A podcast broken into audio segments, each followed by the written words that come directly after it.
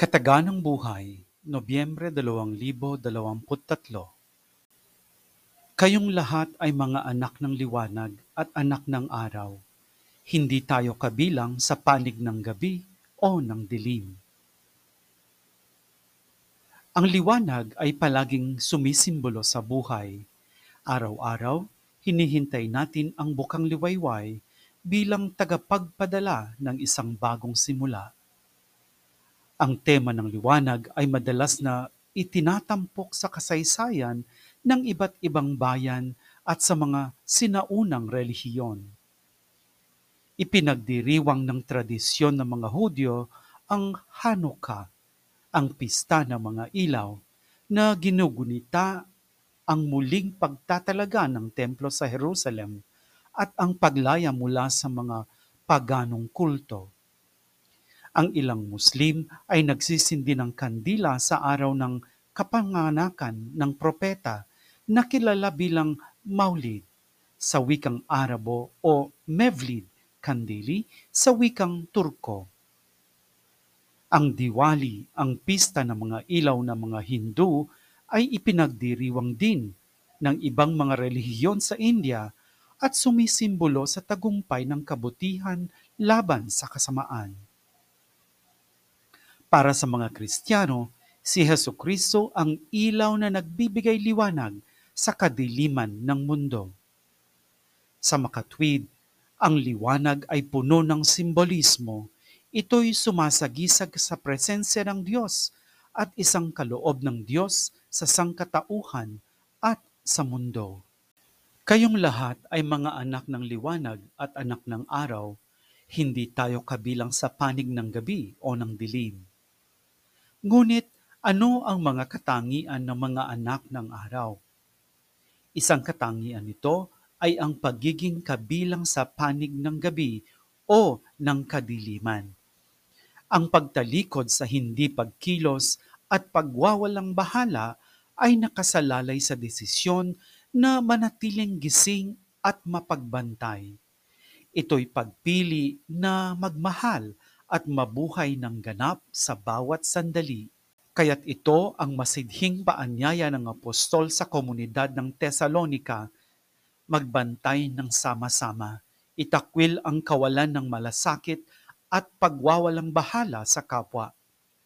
Sa panahong lubos na nangangailangan ang sangkatauhan ng liwanag, yaong mga hindi kabilang sa panig ng gabi ay may tungkuling magdala ng higit na kalinawan sa lahat ng mga ugnayan ng tao sa pamamagitan ng patuloy na pagbibigay ng sarili na may pananampalataya, pag-ibig, pag-asa, upang makita ang presensya ni Kristong muling nabuhay, gaya ng isinulat ni San Pablo.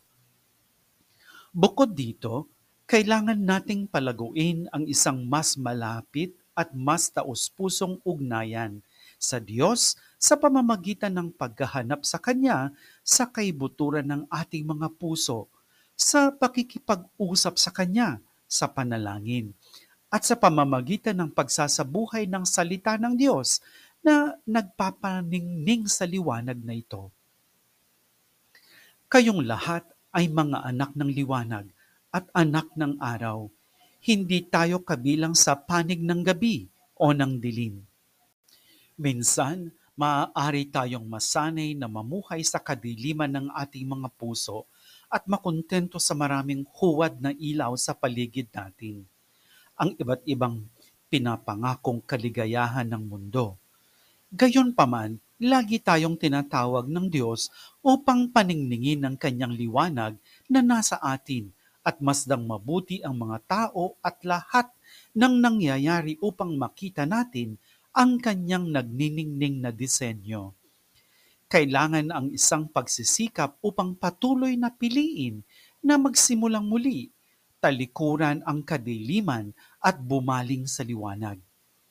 Isinulat ni Chiara Lubick, ang Kristiyano ay hindi maaaring makatakas sa mundo, magtago o ituring ang relihiyon bilang isang pribadong bagay siya'y nabubuhay sa mundo dahil mayroon siyang pananagutan, isang misyon, maging ilaw na nagbibigay liwanag. Ito rin ang tungkulin mo at kung hindi mo ito gagawin, hindi ka magiging epektibo tulad ng asin na nawalan ng lasa o liwanag na naging anino. Sa makatuwid, ang tungkulin ng lahat ng mga Kristiyano ay hayaan ang liwanag na ito na magningning sa kanila at maging tanda nitong presensya ng Diyos sa lahat ng tao. Kayong lahat ay mga anak ng liwanag at anak ng araw. Hindi tayo kabilang sa panig ng gabi o ng dilim. Ang Diyos ay liwanag at maaari siyang matagpuan ng mga taong taos-pusong naghahanap sa Kanya kahit anong mangyari, hinding-hindi tayo mawawalay sa pagmamahal niya dahil tayo'y mga anak niya. Kung nakatitiyak tayo rito, hindi tayo magugulat o madadaig ng mga nakagugulong na pangyayari. Ang lindol sa Turkey at Syria ng taong ito na kumitil sa mahigit na 50,000 na biktima ay sumira sa buhay ng milyon-milyong tao. Nabatid ng mga nakaligtas sa sakuna na ang buong komunidad doon at sa ibang bansa ay naging mga pook ng liwanag na kumikilos upang magdala ng agarang tulong at mapagaan ang kalagayan ng nawalan ng mga mahal sa buhay, tahanan, ang mga nawalan ng lahat hindi kailanman madadaig ng kadiliman ang mga taong piniling mamuhay sa liwanag at lumikha ng liwanag.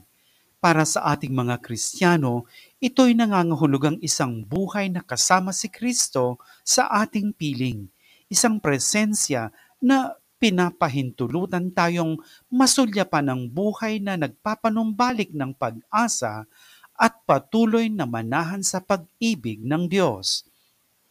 Patrizia Matsola at ang pangkat ng kataganang buhay.